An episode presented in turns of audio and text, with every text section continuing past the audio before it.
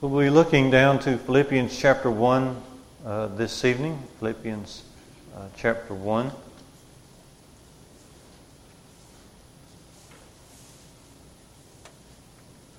Appreciate very much uh, Brother Larry and Brother Paul um, doing the teaching they did. They, they, do teaching here all the time, but they were able to fill in uh, in our absence last week. Appreciate that uh, very much.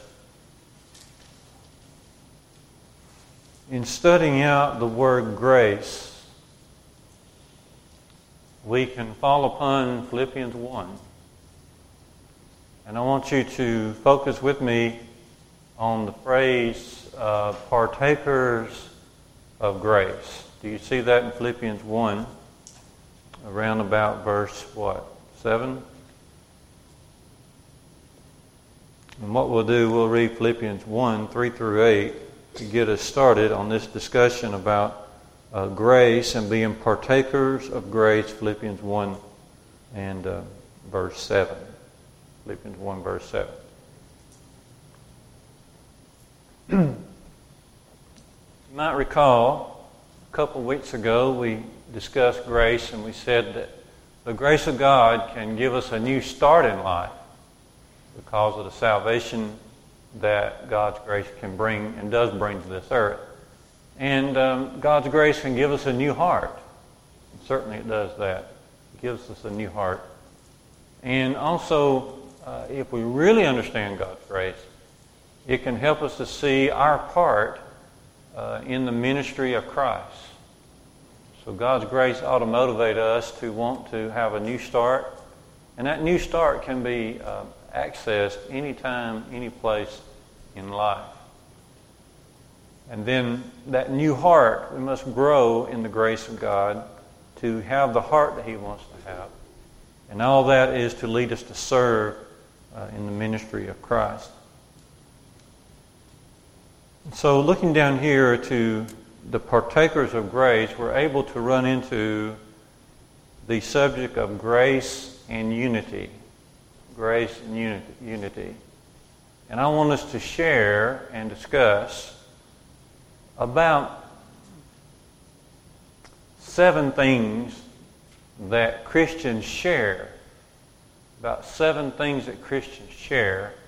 And it all comes right here from Philippians uh, chapter 1. Let me go ahead and mention these seven things so that as we get to each of these, that you'll be ready, uh, if you so desire, you'll be ready to discuss uh, these areas as well.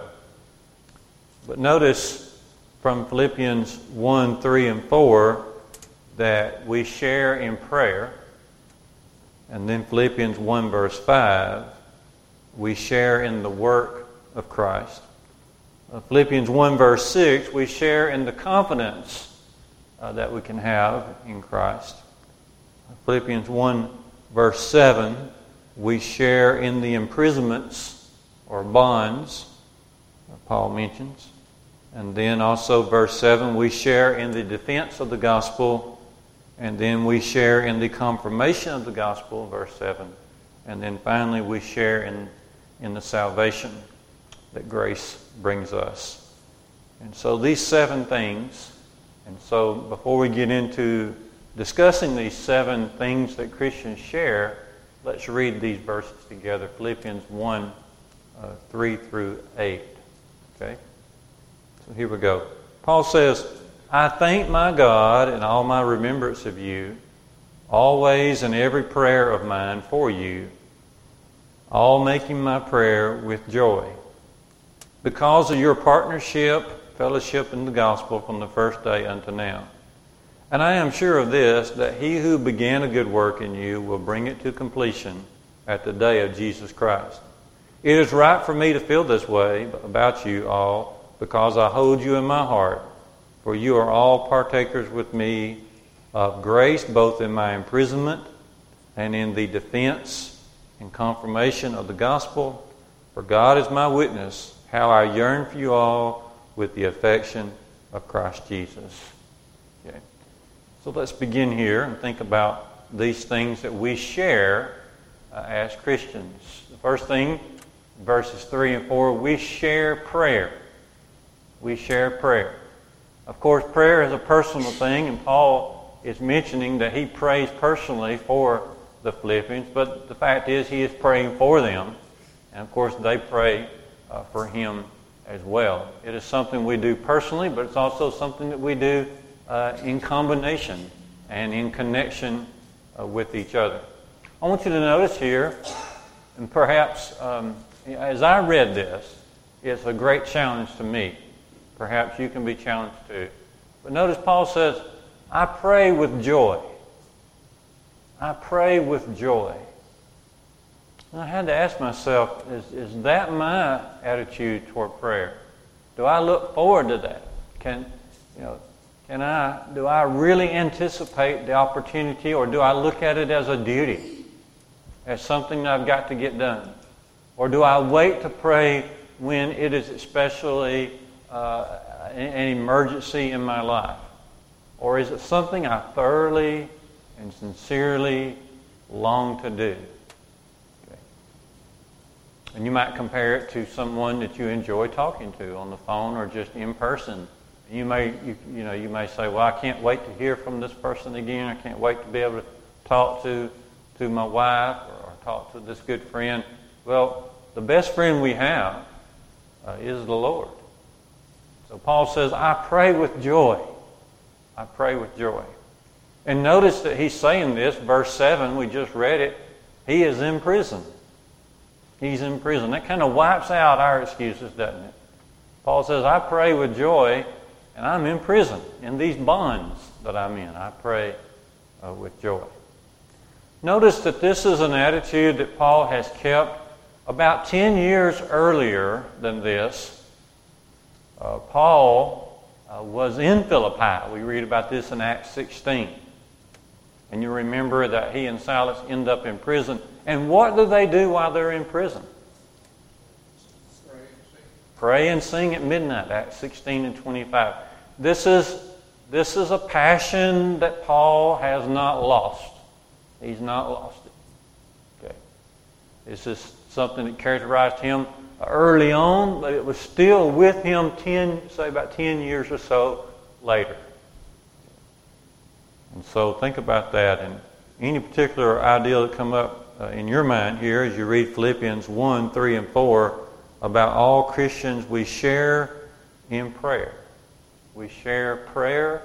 We know that we all pray. We ask to we ask for each of us to pray for one another and for special uh, occasions, special people, special events. Okay. Think about that. Now, as you're thinking about prayer, maybe turn over to uh, Romans 15 and notice this little passage that Paul um, writes. Romans 15 30. This is a different occasion where Paul is making some dreams. He, he wants to go to Rome and after Rome, he wants to go to Spain. He never tires of wanting to share the good news. But he, he writes to the Christians in Rome asking them to pray. Notice how he says it here in Romans 15:30. I appeal to you, brothers, by our Lord Jesus Christ and by the love of the Spirit, to strive together with me in your prayers to God on my behalf that I may be delivered from the unbelievers in Judea, and that my service for Jerusalem may be acceptable to the saints. You remember the things that Paul has on his mind here. He is on his way to Jerusalem. He's been gathering contributions from, from different Gentile Christians to take back to the brethren in Judea because they have been suffering uh, from a famine back in Judea. And he is praying. He asks people in Rome to pray that this may be received. Paul hopes to solidify a unity uh, among the brethren by delivering this contribution. And later, after his plan was after Jerusalem, he wants to go to Rome, he wants to go on to Spain. Of course, we know by reading the latter part of the book of Acts that uh, his plans don't go necessarily as he planned. Um, he does end up in Rome, but as a prisoner and not uh, in his free in his freedom. All right. So notice as we are partakers of grace together, one thing we share is, is prayer. Okay. Any further thoughts on, on this prayer? idea of prayer, sharing prayer. Well, when Paul got to go, he got his trip, he got it paid for. Okay. So Mike's saying when Paul did go, get to go to Rome, he got his trip and he got it paid for. But I still kind of think that he'd rather have went the other way. Yeah. Right. But that's but he did get to go. And God's good providence is always uh, the thing to lean upon. And Paul realized that later. He realizes it even as he writes the book of Philippians. Now, I'm, I'm a little bit struck by the fact that Paul earlier had this uh, ability to sing and pray in the face of persecution. And now he still has it. And you remember how that Jesus will send a message to the church of Ephesus. We read about that in Revelation 2. And the same could not be said of the Christians, some of them at least, in Ephesus, because what does Jesus say to the Christians in Ephesus, Revelation 2? You have left what? First love. Yeah, you have left your first love. Okay. So when we get our desire, love, and passion for God, that's wonderful. But 10 years later, you know, will it still be there? 15 years later. Paul was Paul's an excellent example of someone who's maintaining his faith uh, no matter what was facing him. All right, so one thing we share is, is prayer. Prayer, verses 3 and 4 Philippians 1. The second thing here is, is our sharing in the work of Christ, Philippians 1, verse 5. Paul intends, one of his reasons for writing the book of Philippians, and uh, is to thank these brethren uh, for their fellowship in the gospel from the first day unto now. The English Standard Version here uses the word partnership, and I, I really like that word partnership. Partnership. There's a couple big terms that describe our relationship with, with each other as followers of Christ. One of them, of course, is we are family members.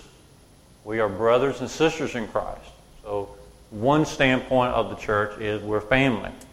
But another very important standpoint is we are workers together. And as workers, we are partners. We are partners in the work of the gospel. And so that's how we need to explain it, and that's how we need to feel about it. This is an excellent thing to say in regard, you know, people look at our, our structure in the church and they're a little bit taken aback by it because we don't have a pastor system. In fact, the Lord's structure for the church is very much different from most other religious uh, structures in, in the world around us.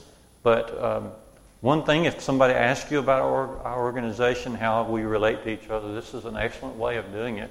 Thinking about the family and thinking about we're all partners, whether we're preacher or whether we're um, you know, Bible school teacher, whether we're deacons or, or elders, no matter what role we are serving uh, in the church, we can safely say we are all partners. That's the way the Lord intends it. We are partners together. And Paul said, these, these brethren in Philippi have been this for him from the first day unto now. What does he mean, first day? From the first day until now. What do you think? From the first day. When he had his stripes washed Philippians ever obeyed the gospel. Okay. In, from the original time of um, when the gospel was first preached um, in Philippi. Turn your, turn your Bibles back to Acts 16. And who actually was the first convert near Philippi? Lydia. Lydia, that's right. So you see Lydia's conversion, Acts 16, verses 11 through 15.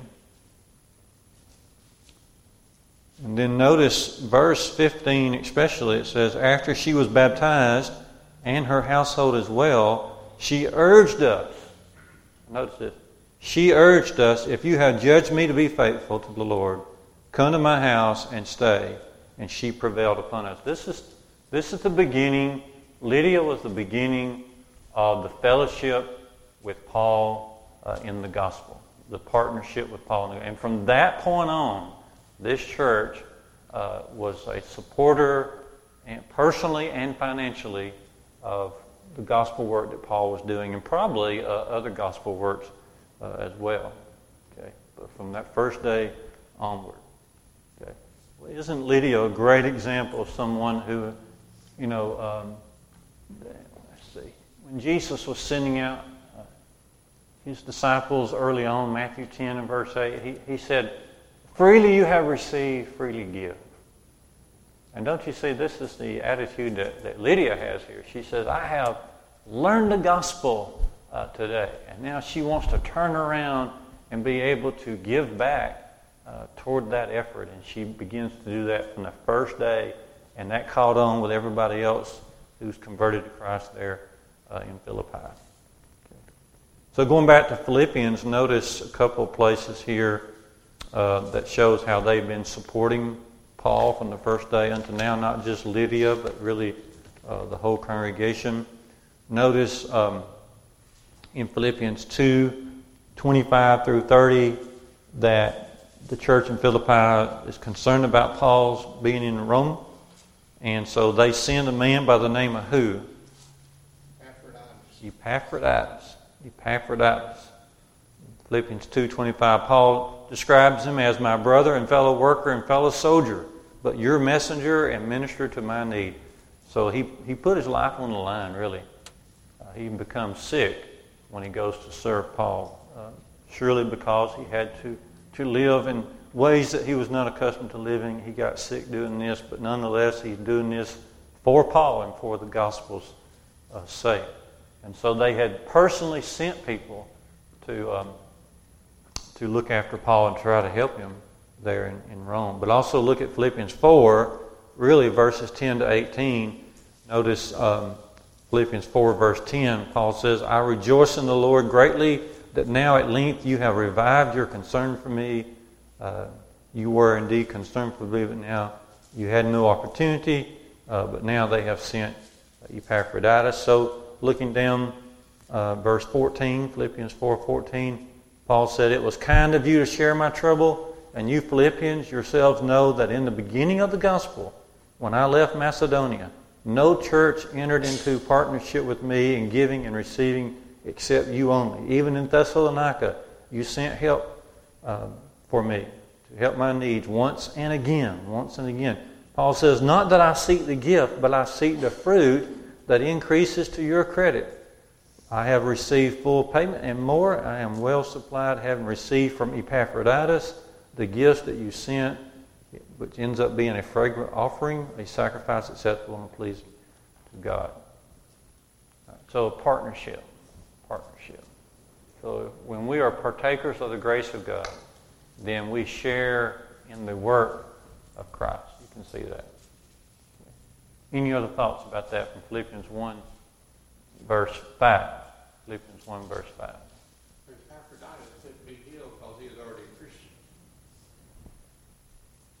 So, When he got sick, Paul healed everybody else to make them believe. Hmm. But with the power of the Holy Ghost working the way that it did, he got sick, Paul couldn't heal him because he was already a Christian.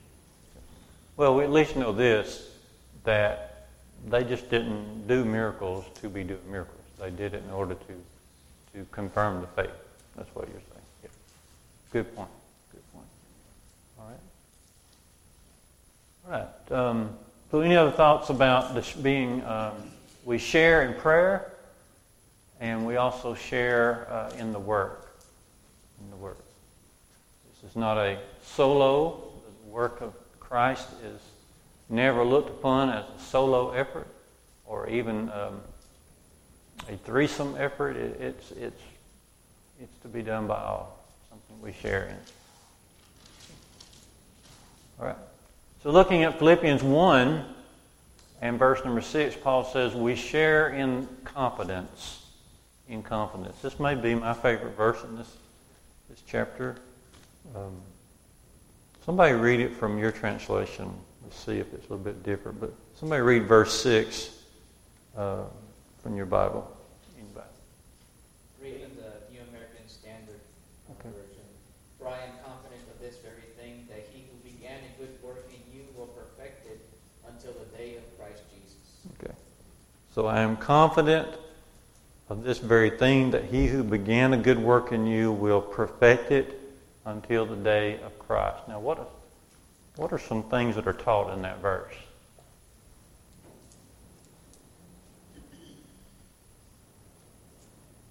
I'm continuing here that we are sharers in this confidence that Paul is speaking of. So expand on that from verse number six. What do you think?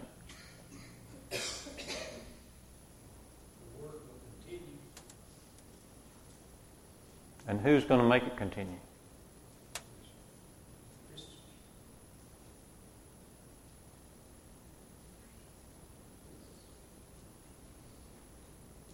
Jesus. Christians. Okay. I don't guess either one of those answers is wrong. I know it's not wrong. But from verse 6, he says, who is, He who began a good work in you, who's that? Yeah, that would be the Lord. Lord began a good work in you. And He will see to it. So God completes the work that He begins. God completes the work that He begins.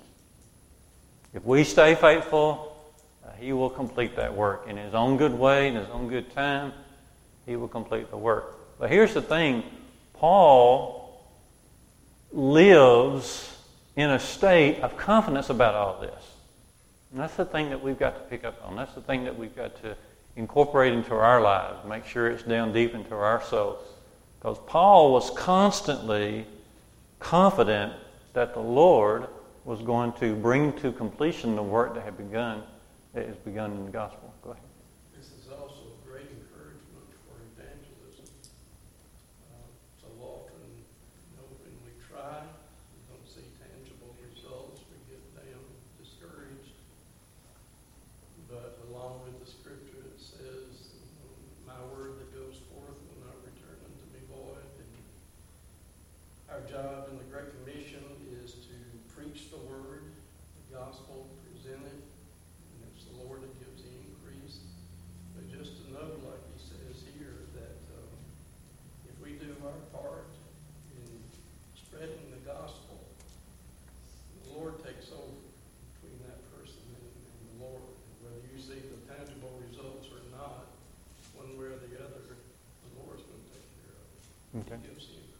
So Larry's saying that uh, this is a great encouragement, and it ought to be, for our evangelistic efforts, our reach out efforts.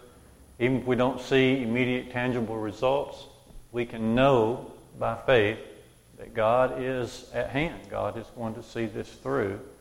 And uh, that's very good. In fact, Larry brought up a good passage, Isaiah 55, verses 10 and 11, that speaks when God says, My word um, is, is like um, is like rain from heaven. Okay?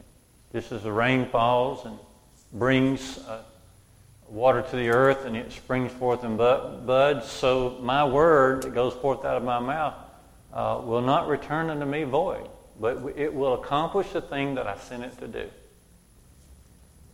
So, we, you know, we have workshops about spreading the gospel, and we we, we look for inspiration to spread the gospel. Really, it comes down to personal faith, doesn't it? Do I truly believe that, that the gospel is the light of God?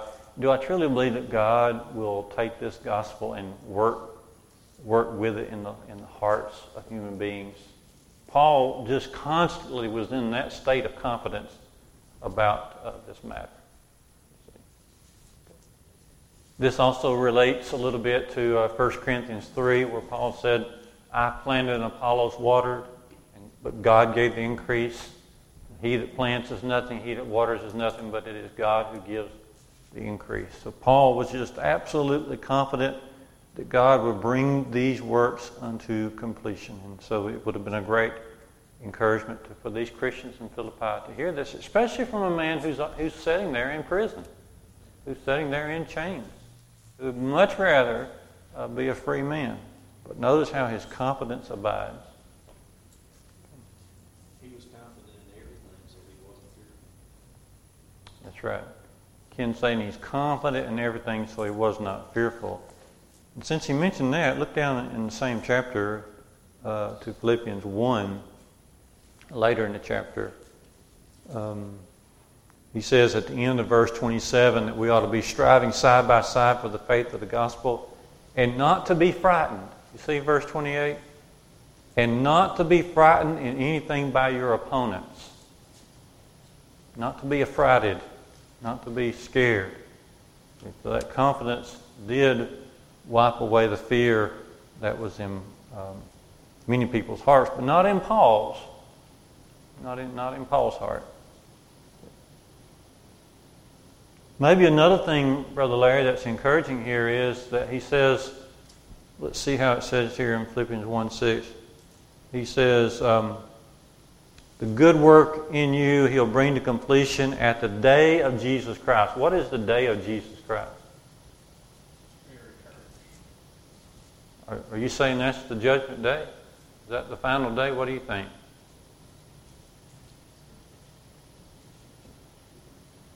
Notice that phrase again in verse um, verse 10. Now, uh, Philippians 1, Paul says, uh, verse 9, My prayer is that your love may abound more and more with all knowledge and discernment, so that you may approve what is excellent, and so be pure and blameless for the day of Christ. The day of Christ, of course, is the judgment day. It is the day that we meet Jesus uh, in the air. So Paul is saying that the work that we are doing together as partners in the gospel, the impact of that work will last all the way down to the day of Jesus Christ. Isn't that, a, isn't that an amazing thing to think about? Shouldn't that be encouraging?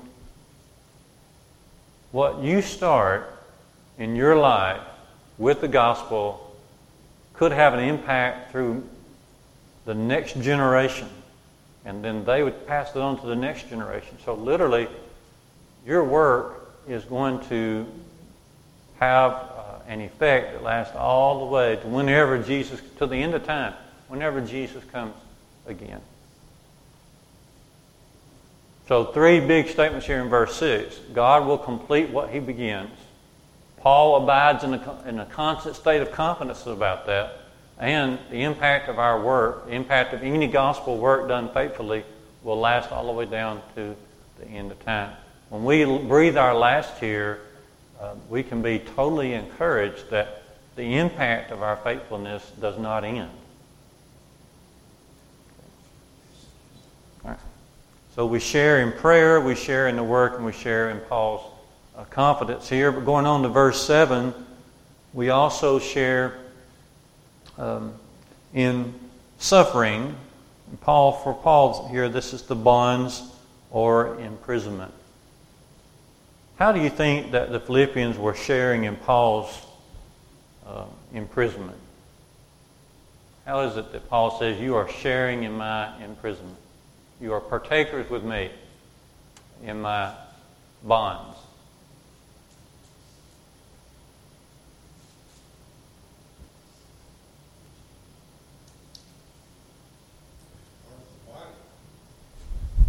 What?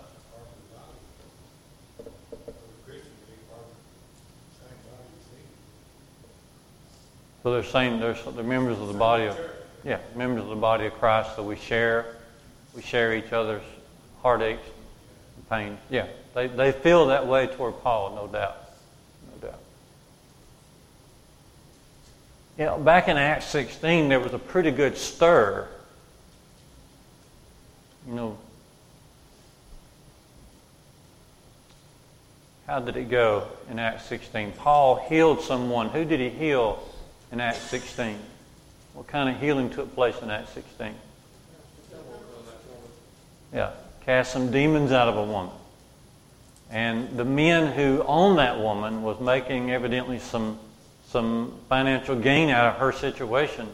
And so that made them angry and they ended up beating Paul and Silas and putting many stripes and bruises upon them and throwing them into prison because of that.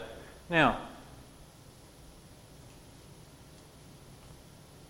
the earthquake, God sends an earthquake and they're able to, you know, they're going to get released from all of this. They're going to convert the Philippian jailer before they leave. But now, once Paul and Silas leave the area, what do you think?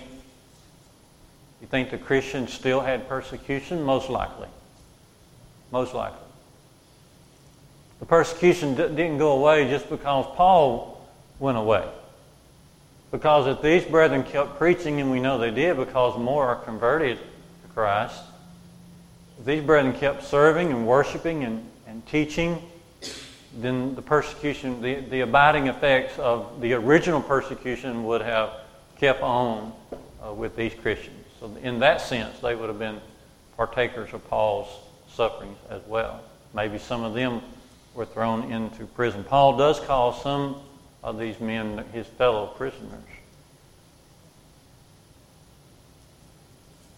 But also, they are partakers of Paul's uh, bonds because they're helping him. As we, you know, they're sending him money, they're sending him people, they're, they're giving him his prayers, they're giving prayers toward him, he's praying for them, they're, they're hopeful for his release, and so they're participating uh, in that way. All right, so next place here in, in verse number seven, partakers of God's grace are partaking in the defense of the gospel. With Paul, they are the partakers of the defense of the gospel. So, what do you think the word defense means here? What, do you, what does it mean to partake in the, the defense of the gospel?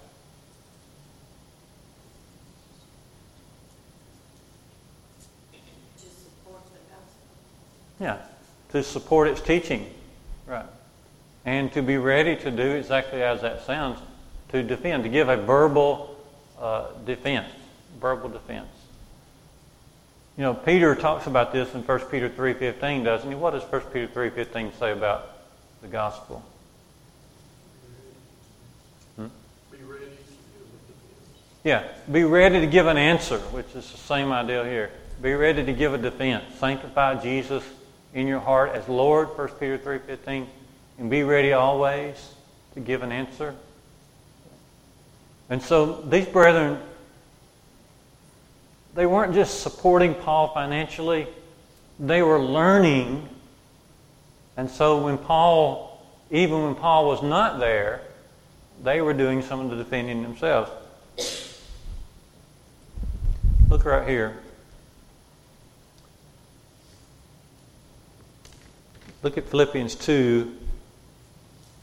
Paul says, Therefore, Philippians 2, verse 12, Therefore, my beloved, as you have always obeyed, so now, not only in my presence, but much more in my absence, work out your own salvation with fear and trembling.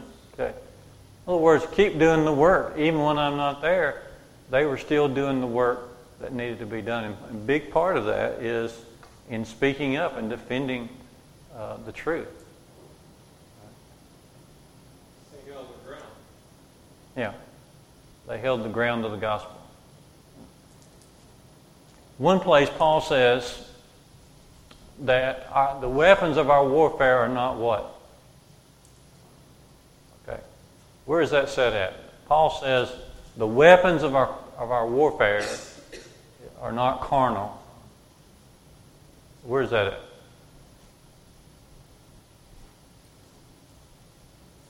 Where's that at?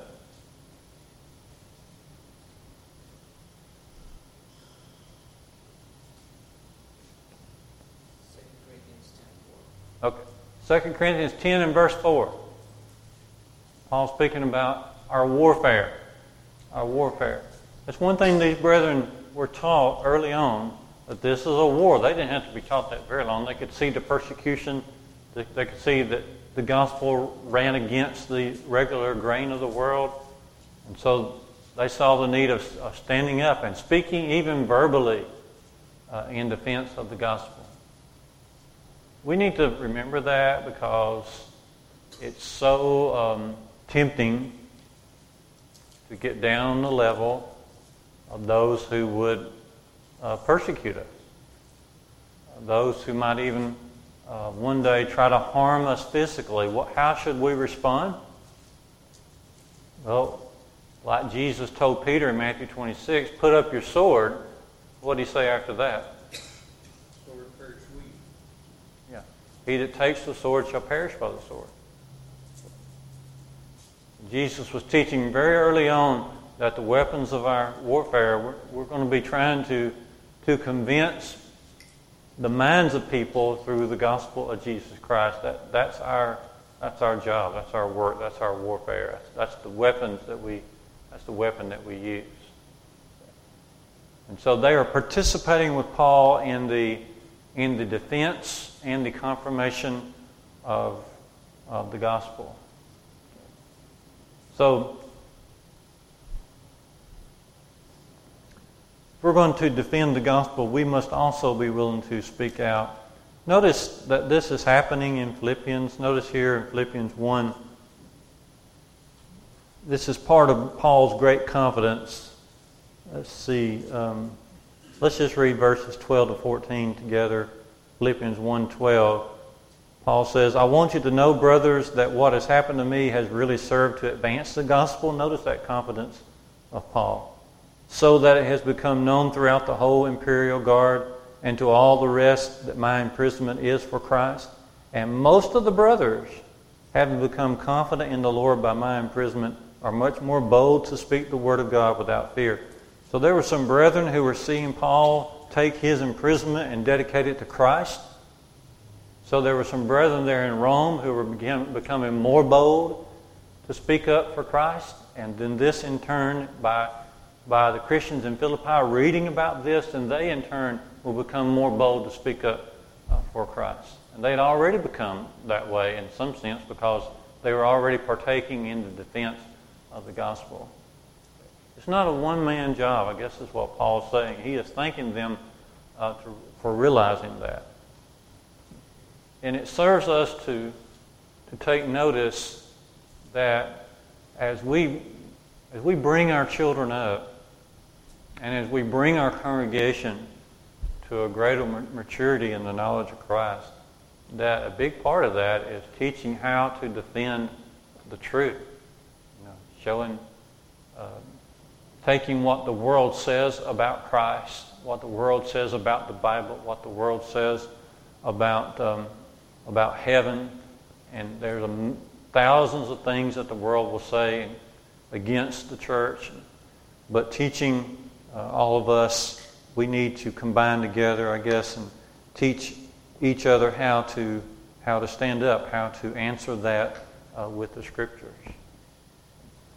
Okay, so again, uh, Paul says we are partakers together, not only in the defense of the gospel, but also in the confirmation of the gospel. What is it that would confirm the gospel in those early days? What is it that confirmed the gospel?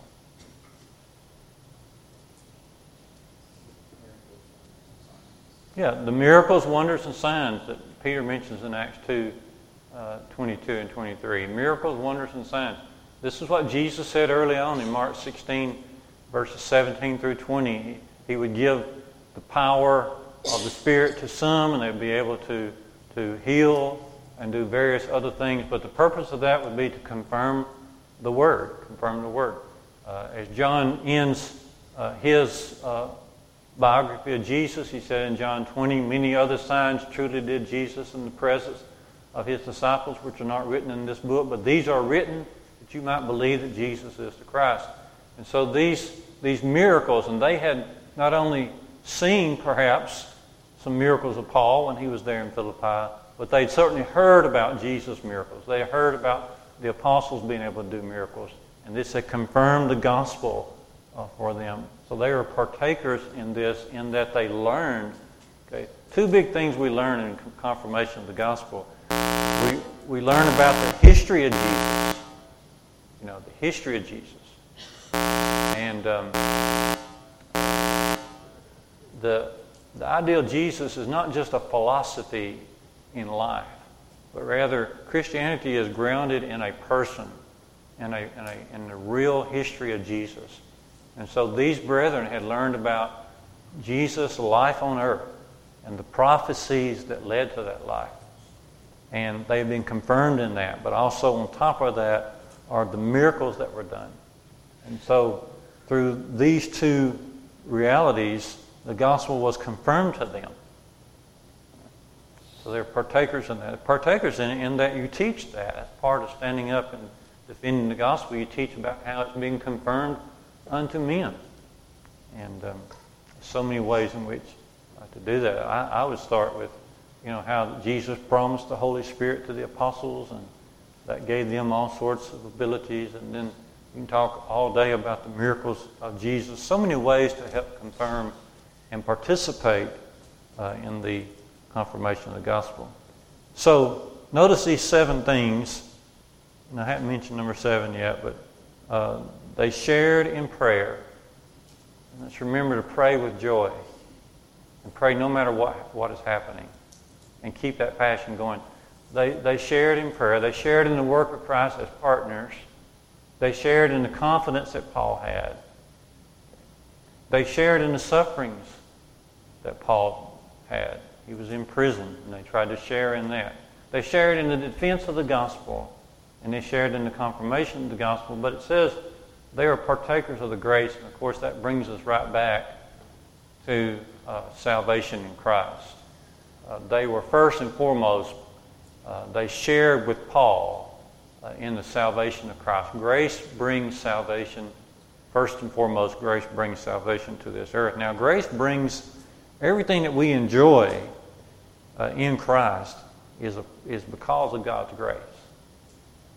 But first and foremost, it brings salvation. So, when you go back to Acts 16 and you see Paul coming to Philippi and teaching Lydia and those other ladies out by, by the riverside, he is bringing the grace of God to them. And their response to that is a response to the grace of God. And they are, by, by obeying the gospel, they were partakers of that grace. And the same thing with the Philippian jailer and anybody else who, who would obey uh, those initial instructions of the Lord. Partakers. So, I got here to Philippians 1 because I've just been studying the idea of grace throughout the New Testament. And when you look at grace, it's, it's a lot of times grace in the life of Christians creates unity among Christians. And that's certainly the case here in Philippians. This realizing the importance of grace uh, brought them to, to, a, to a unified position before the Lord. All right.